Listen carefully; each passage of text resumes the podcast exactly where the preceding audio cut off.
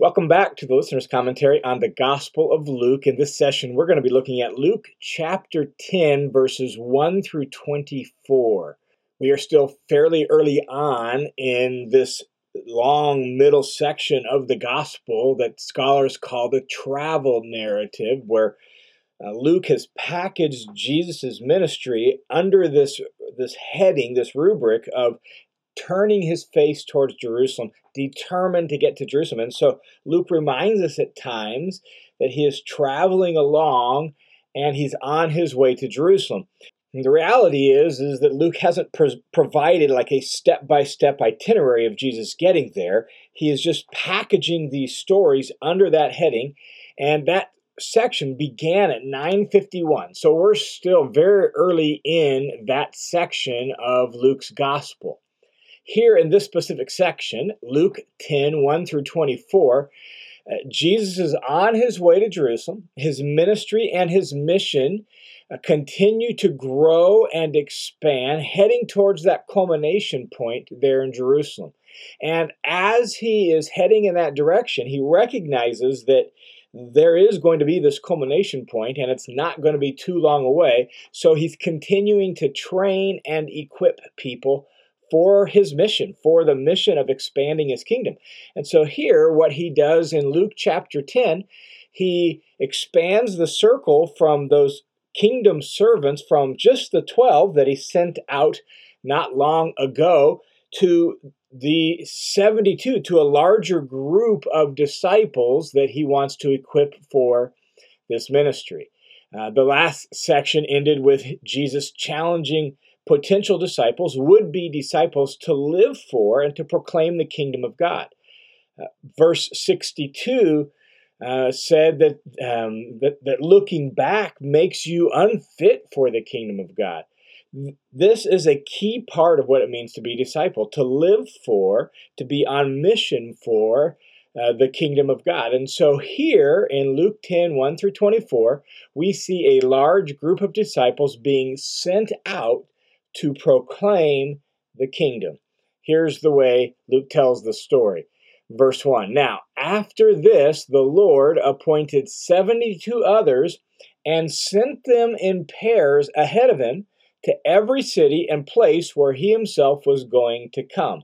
Remember, this packaging of Jesus being on the road and uh, eventually going to get to Jerusalem. And so Luke has him going from city to city, as was part of his ministry as an itinerant teacher. So he's going to go to various towns, various villages, and so he appoints, it says, 72 others to kind of go prepare the way, to go announce the kingdom so that when he arrives, uh, they are prepared and ready for him.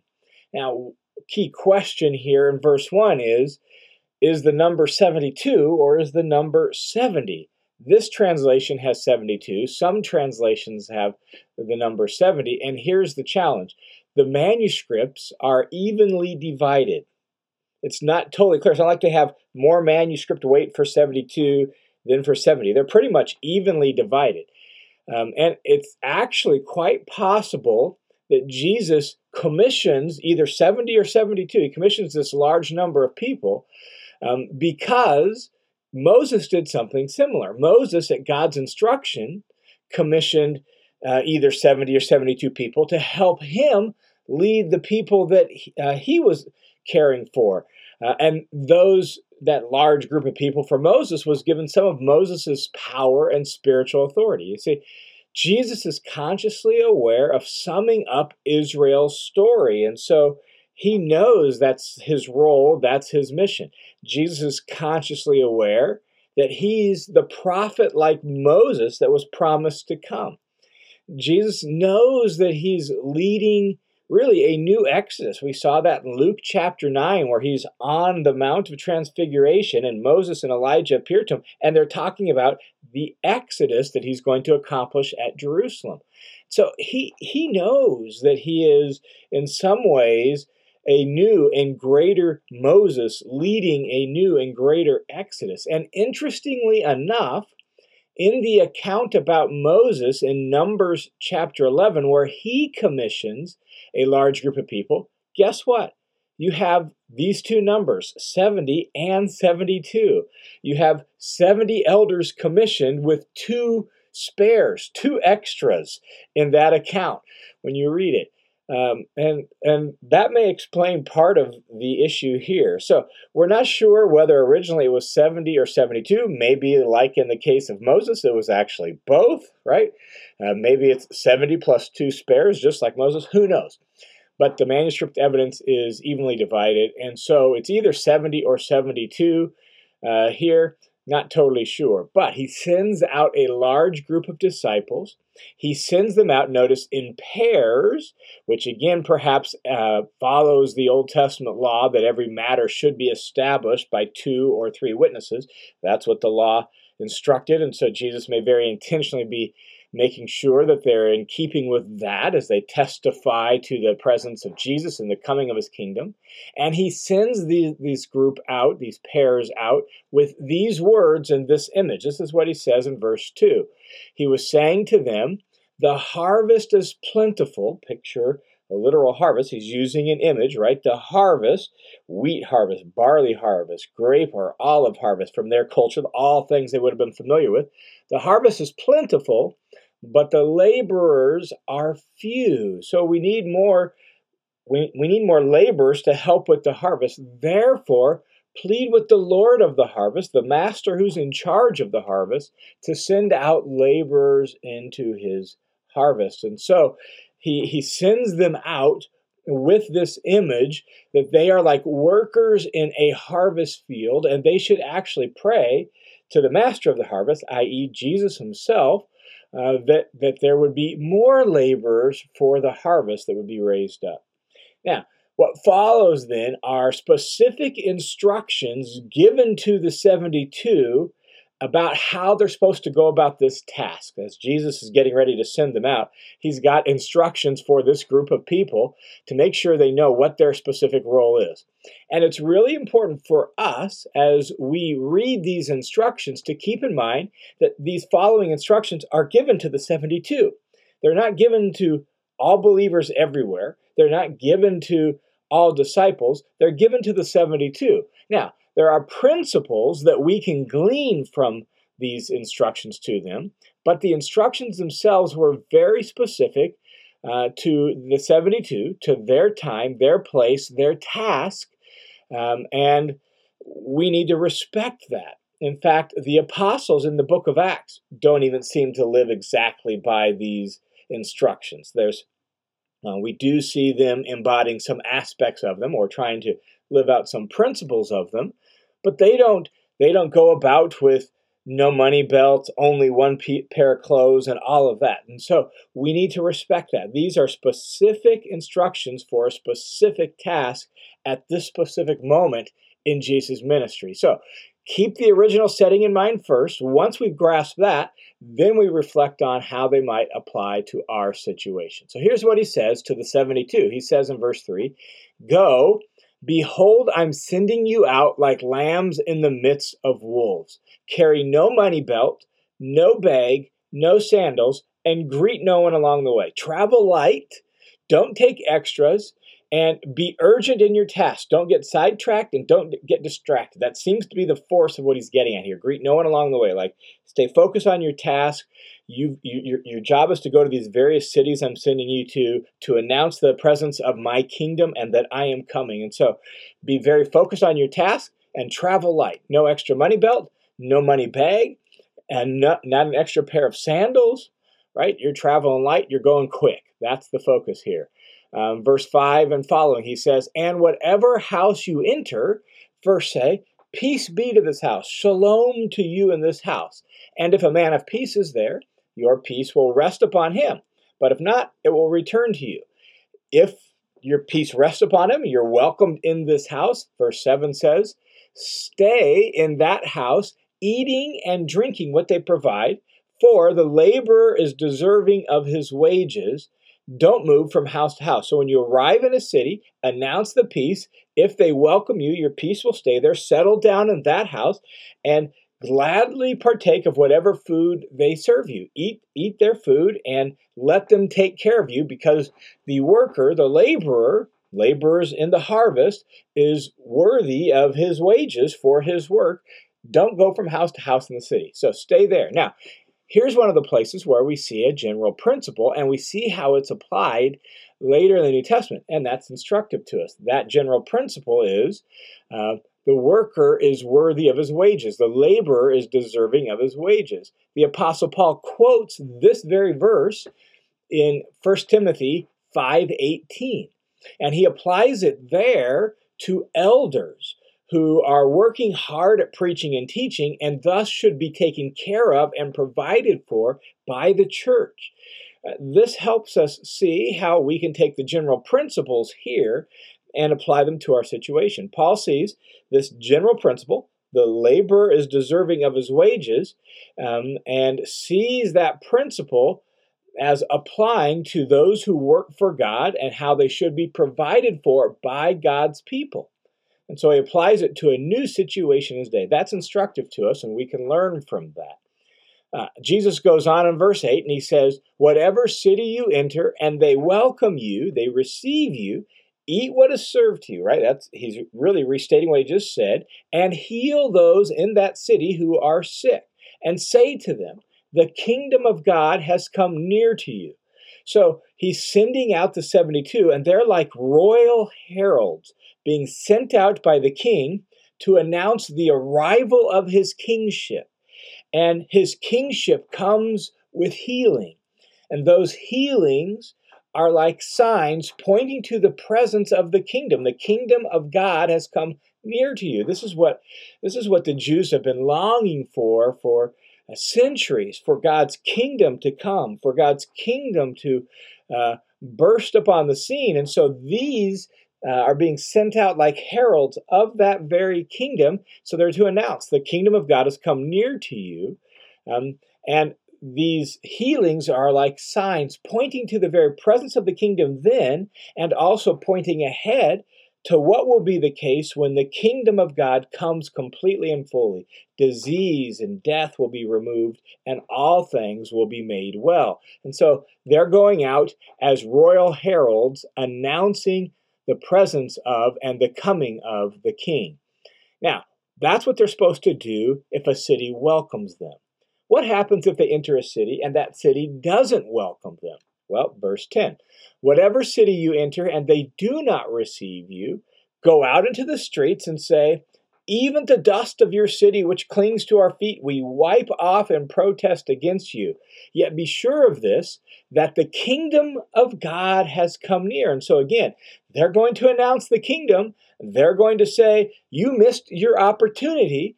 Uh, and they do so with what seems to be a dramatic act, the kind of dramatic acts that the Old Testament prophets were famous for. Their dramatic act is to uh, take the sandals of their feet and shake off the dust of their feet uh, and announce that even the dust of your city is not worth uh, our feet. We wipe it off in protest of you. Look what you're missing out on. You're missing out on the very kingdom of God, the thing that you were longing for. Interestingly enough, we see Paul and Barnabas use this same dramatic act in their ministry for the Jews who didn't believe in the city of Pisidian Antioch. So when the Jews in that city, in Acts chapter 13, um, reject the gospel and reject Paul and Barnabas, Paul and Barnabas take this same action and shake it off. And maybe it was a well known symbolic action of we we're done with you. You're missing out on your opportunity. We're moving on. I, don't know, but it's a dramatic act that communicates uh, a change of direction and that these people are missing out on the kingdom of God. And Jesus actually then issues a stern warning um, to how serious this is. This is not a minor thing. He says in verse 12, I say to you, it will be more tolerable on that day, presumably meaning the final day, the ultimate day, the day that God's kingdom comes fully and completely, and the day that judgment thus is meted out. It'll be more tolerable on that day for Sodom than for that city. Sodom, as we know from our Old Testament, was destroyed by God in a very dramatic fashion. The story is recorded in Genesis 18 and 19, and here it's used as an example of a city who was notoriously evil and didn't welcome its visitors in peace because of their evil, and as a result, it went up in smoke. And so Jesus is saying, whatever city doesn't receive you, it's going to be worse on the final day for that city than what happened to Sodom. Well, that leads Jesus then to pronounce woes on some of the towns that have already uh, seen Jesus, heard his teaching, seen his miracles, and yet been resistant to welcoming Jesus the King and his kingdom. And so he pronounces woes on these cities in verses 13 and following. This is what he says He says, Woe to you, Chorazin! Woe to you, Bethsaida! For if the miracles that had occurred in you had occurred in Tyre and Sidon, they would have repented long ago, long ago in uh, sackcloth and ashes.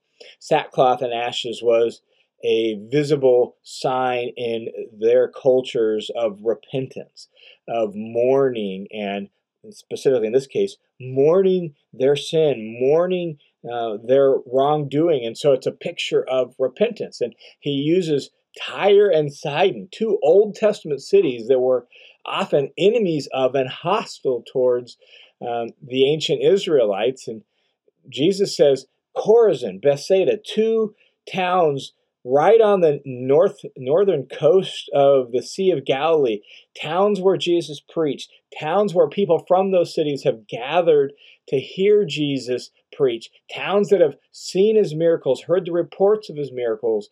And these these two uh, towns on the coast of the Sea of Galilee, right? They're near the place where Jesus fed the 5,000. Bethsaida was uh, originally the hometown of Peter and Andrew and Philip. They're, they're originally from it. That's their, where they grew up. And so these towns have had a close connection with Jesus and his ministry. And Jesus says, look, you two towns, like because of your hostility and your faithlessness, you're wor- worse off than Tyre and Sidon from the Old Testament. Read what happened to them. He goes on in verse 15 and he now adds Capernaum to the mix. He says, And you, Capernaum, will not uh, be exalted to heaven, will you? No, you'll be brought down to Hades. Uh, Capernaum was like ground zero for Jesus' ministry. That was where he made sort of his launching pad and his headquarters was the city of Capernaum. They've seen, they've had more access to Jesus. They've seen more miracles. They've heard more preaching than any other place in Galilee. Um, and yet uh, they've struggled to believe and receive Jesus as king. And so they've heard more than anyone else and still refused. And so he's saying, You're not going to be exalted to heaven. You're not going to be this great place, but you're going to be brought down to Hades. You're going to be brought down to destruction. You're going to be brought down to the realm of the dead. And indeed, in the course of time and history, there was no glory for Capernaum. There was no glory for this whole region that included Capernaum, Chorazin, and Bethsaida. Those were all neighboring towns. The Jewish historian Josephus describes this region's complete and total devastation at the hands of the Roman general Vespasian in the Jewish war against Rome. Like in just 35 short years, this region was just laid waste by the Romans. And that's what Jesus is alluding to. Like, it's going to be worse from you. You're going to be destroyed. And indeed, historically, they were. So Jesus knows that there are cities that aren't going to welcome these 72 when they are sent out because there's cities that have already rejected him and resisted his kingship and his message of the kingdom. He knows rejection is part of the equation. And so he says in verse 16 to the 72, the one who listens to you listens to me, and the one who rejects you rejects me. But the one who rejects me rejects the one who sent me. So, because the 72 and because disciples in this case in general are intimately associated with Jesus, because they're emissaries for the king, the response of people to them is really their response to Jesus. And people's response to Jesus is ultimately their response to God. And so if they listen to you and hear you and heed what you said, they're actually hearing and heeding Jesus. And if they reject you and don't listen, well, they're ultimately rejecting Jesus and then ultimately beyond that, rejecting God. And so, with these instructions, Jesus sends them out. We don't know for how long, but they went through the villages preaching the kingdom of God and extending and expanding the ministry and message of Jesus. And at some point, their task was over and they regathered to Jesus. And here's what, what happens verse 17. Now, the 72 returned with joy, saying, Lord, even the demons are subject to us in your name. And so they're ecstatic about the spiritual authority that they've experienced and the power that they've seen at work through them. And Jesus said to them, I watched Satan fall from heaven like lightning. It seems that Jesus is saying that the effectiveness of their ministry was causing Satan to lose power and lose some of his glory, that Satan's own kingdom was losing ground through the work of the 72 as they expanded God's kingdom. And in this way, Jesus, what he seems to be doing is putting their success onto the map of the spiritual realm. This didn't just happen merely in a few towns in Galilee. Uh, they're being used by God in the great cosmic conflict between God and the Satan. And this puts their ministry into spiritual perspective. And Jesus reaffirms that authority and that spiritual perspective. He says in verse 19, Behold, I've given you authority to walk on snakes and scorpions and authority over all the power of the enemy, and nothing will injure you.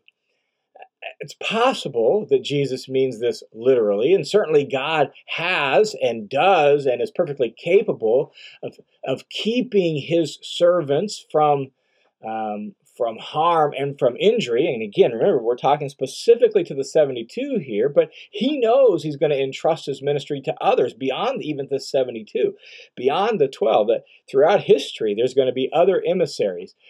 More likely, it seems to me, that when he says snakes and scorpions, that's likely a metaphor for Satan and his minions. Notice he's talking about all the authority of the power of the enemy. And it, the enemy that he's just talked about is Satan himself in the preceding verse. And so what he seems to be saying is not not like physical harm, not literal snakes and scorpions. What he seems to be saying is that no attack of the evil one, no attack of Satan and his uh, minions will be able to prevent their ministry, to prevent them from expanding his kingdom.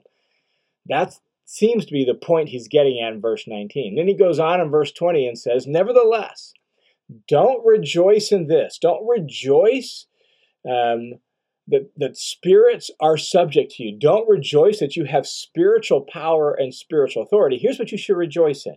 But rejoice that your names are recorded in heaven. Their greatest source of joy should come not from their spiritual power or the success of their ministry. Their greatest spiritual joy should come from their relationship with God and the security they experience with Him. Well, the joy of the 72 and the work of God through them leads then Jesus into a prayer of praise. And so Jesus prays this way. He says in verse 21 At that time, Jesus rejoiced greatly in the Holy Spirit, and he said, and so their joy leads Jesus to joy. This joy is motivated by the Holy Spirit, and Jesus praises God like this. He says, I praise you, Father, Lord of heaven and earth, that you have hidden these things from the wise and the intelligent, and you've revealed them to infants, that, that your kingdom is actually going to average, ordinary people. The word infants in context doesn't refer to uh, like literally little babies. It refers to lowly and insignificant people in context. He's talking about the 72, and not only the 72, but whoever the 70 uh, believed through the ministry of the 72. The average people, the ordinary people, the lowly people, the people all throughout the Gospel of Luke who are flocking to Jesus. The, the lame, the blind, the disabled, the outcasts, and even some foreigners, right? Those people, the lowly and the insignificant. That's what the word infant means here. And so he's praising God that, that he has revealed himself to the lowly and the insignificant. And this is a consistent thing. More lowly and poor and common folk receive the kingdom than, than the elite and the powerful. You hear this, for example, in 1 Corinthians chapter 1, verses 26 through 29, where Paul says, For consider your calling, brothers and sisters that there were not many wise according to the flesh, not many mighty, not many noble, but God has chosen the foolish things of the world to shame the wise. And God has chosen the weak things of the world to shame the things which are strong. He's chosen the insignificant things of the world and the despised. God has chosen the things that are not, so that he might, might nullify the things that are, so that no human may boast before God. That's what Jesus is praising God for here in Luke chapter 10. He's praising God for that very thing that's consistent in his kingdom. Jesus goes on and says, Yes, Father, for doing so was well pleasing in your sight. All things have been handed over to me by my Father, and no one knows the Son except the Father, and no one knows who the Father is except the Son, and anyone to whom the Son determines to reveal him. Jesus is saying that the Father is the one who knows who the Son is, right? You, we've seen that throughout the Gospel of Luke. At his baptism, this is my beloved Son. In chapter 9, the very last chapter, at the transfiguration, this is my Son, listen to him, right? The Son is the one who knows who the Father is. And so the Father and the Son are in sync in this revealing ministry, and they, they know each other and they're sharing each other. And and note the end there where Jesus says, and anyone to whom the Son determines to reveal him. And that idea of determines uh, literally is chooses or wills, right? That the Father, in other words, is revealed by the Son. That's the point of that last line. You cannot know the Father apart from the Son. So if someone claims to know God, but denies Jesus, then they don't actually know God because God is now revealed in the Son, in Jesus Himself. At that moment, then Jesus turns and looks at the disciples and he says to them privately, turning to the disciples, he said privately, Blessed are the eyes that see the things you see. For I tell you that many prophets and kings wanted to see the things you see and didn't see them, and to hear the things you hear and didn't hear them. That um, you're getting to see who the Father really is. You're getting to see how He's fulfilling His kingdom through the Son. That uh, Jesus is the, the fulfillment of ancient hopes. And the 72 and these disciples, like his apostles, they're getting to see this up close and personal. They're getting a front row seat to the fulfillment of the ancient hopes of their people. Now, let me just offer one simple reflection from this section. There's probably a handful of things we could focus on, but let me offer one simple reflection from this section as we wrap it up. And that's this that discipleship entails mission. Discipleship entails mission.